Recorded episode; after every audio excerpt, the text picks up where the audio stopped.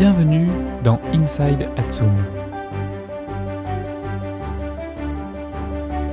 La vie d'entrepreneur est aussi trépidante que passionnante. Elle prend du temps mais nous apprend tellement. Dans cette émission, je vous embarque dans ma dernière aventure. Toutes les semaines, je prends quelques minutes pour vous raconter en détail les joies et les peines, les opportunités et les difficultés, les coups préparés et les fatalités rencontrées la semaine d'avant. En quelques minutes par semaine, sautez dans l'aventure entrepreneuriale. Profitez de nos recherches, de nos outils, de nos essais.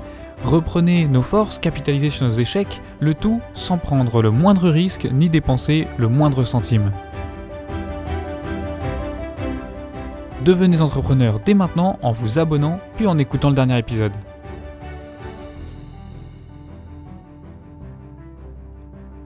Tout projet d'entreprise a besoin d'un cadre juridique. Comme je vous l'évoquais dans l'épisode précédent, nous avons pensé au tout début faire une association de nos deux entités juridiques existantes, à savoir nos deux auto-entreprises. Nous avons pensé un temps pouvoir aller vers les clients et dire, eh ben voilà, nous sommes, euh, nous travaillons ensemble, nous sommes deux auto-entreprises, du coup vous aurez deux factures, mais nous travaillons vraiment ensemble, c'est comme si nous étions une agence. En fait, cette solution qui était la solution de facilité, puisque on avait déjà nos structures, on n'avait pas besoin de créer autre chose, cette solution, en y réfléchissant, s'est avérée euh, mauvaise. Et d'ailleurs, c'est pour ça qu'on n'est pas parti là-dessus. Mais je voudrais juste vous partager pourquoi nous avons fait ce choix de ne pas rester là-dessus.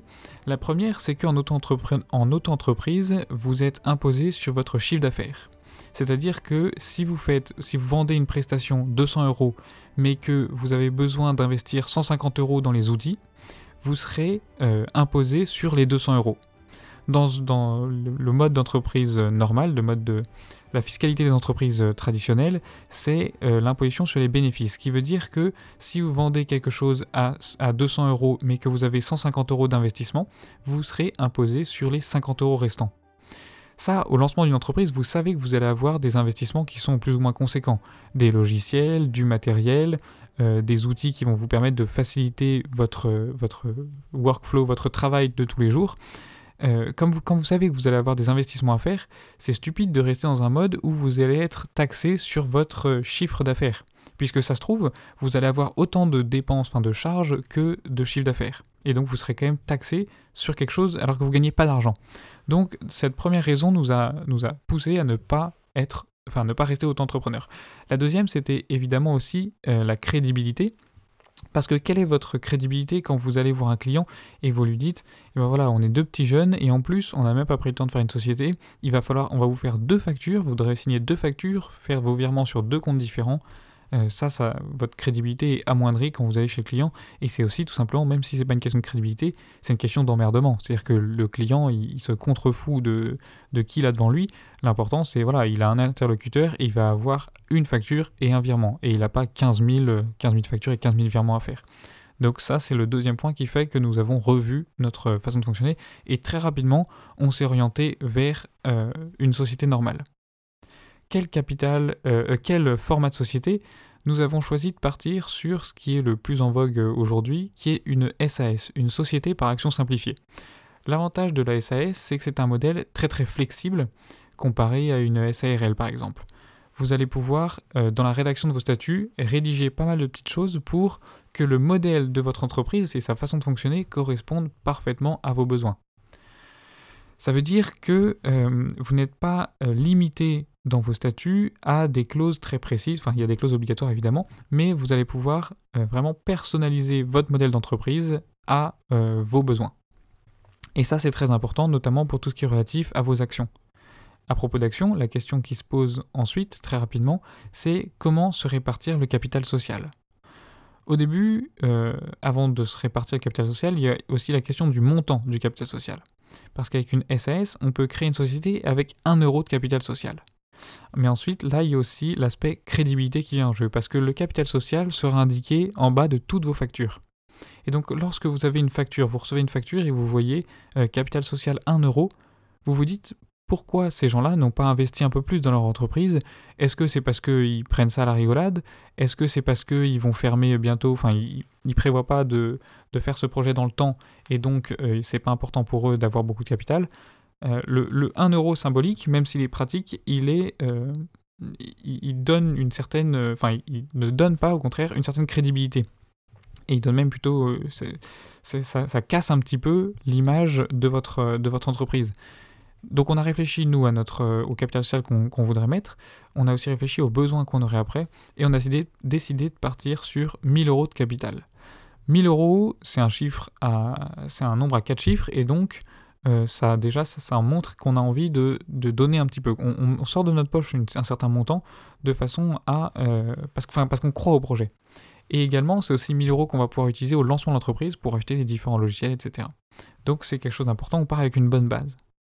La répartition du capital social, on nous a toujours dit, et je pense que c'est très juste, il ne faut pas faire du 50-50. Pourquoi il ne faut pas faire du 50-50 Tout simplement parce que le jour où il y a un désaccord profond entre les deux, personne ne peut prendre de décision parce que chacun a 50% des voix.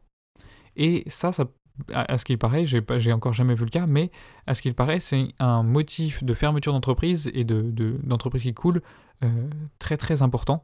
Il y a beaucoup d'entreprises qui, parce qu'elles ne peuvent pas, ne peuvent pas décider, parce que la situation est bloquée entre, deux, entre les deux associés, euh, coulent. Et donc, euh, nous, c'est évidemment quelque chose qu'on ne voulait pas faire. Du coup, on a fait ce qui est conseillé, c'est de faire un 49-51. Donc, j'ai pris 51 et Guillaume a pris 49 de façon à ce que, en cas de problème, il y ait toujours possibilité que quelqu'un prenne une décision dans le fonctionnement quotidien, euh, on est à 50-50, euh, c'est-à-dire que euh, chacun a le même poids, mais le jour où il y a un vrai problème, eh ben, il y aura un 51 à un 49. Enfin, la dernière chose, quand on crée une entreprise, c'est de faire les choses correctement. Et pour ça, il faut se faire accompagner. Nous, pour se faire accompagner, on n'avait pas les moyens de payer un avocat. Et du coup, on a utilisé une plateforme en ligne qui s'appelle Legal Start. Legal Start vous permet, en répondant à un questionnaire en quelques clics, de créer votre société. Ça a un coût, certes. Nous, nous avons payé quelque chose comme 500 euh, euros avec les frais euh, de dépôt compris qui doivent s'évaluer à quelque chose comme 200 euros. Donc ça a un coût, mais au moins vous êtes sûr que les choses sont bien faites. Vous avez à la fin vos statuts qui sont euh, aux normes. Une partie des déclarations est faite également par LegalStar, donc vous n'avez pas à, les faire vous-même. Et c'est vraiment se décharger d'une tâche qui est, mine de rien, pas si facile et qui nécessite un certain nombre de compétences. Donc, euh, Legal Start, pour nous, ça a été vraiment la solution de facilité qui consiste à on paye un petit peu plus, certes, mais au moins on est euh, sûr que les choses sont faites correctement, qu'on a fait les choses dans le bon sens et qu'il n'y a pas de problème, qu'on va pas avoir de, problème ensuite avec euh, des, statuts mal écrits, des, des clauses mal faites, des déclarations mal envoyées, etc. etc.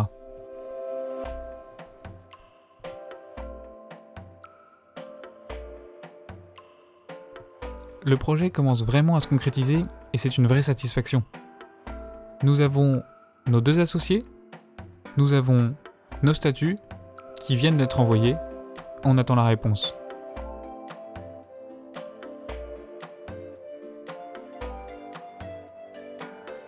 1er juillet 2018, nous sommes officiellement déclarés une SAS.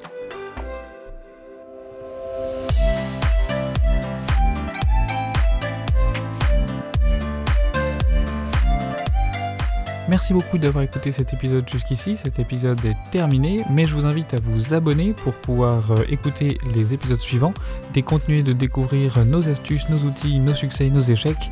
Et je vous demande également de ne pas hésiter à nous laisser une bonne évaluation sur iTunes afin de nous aider à faire connaître ce podcast. Merci beaucoup et à la semaine prochaine.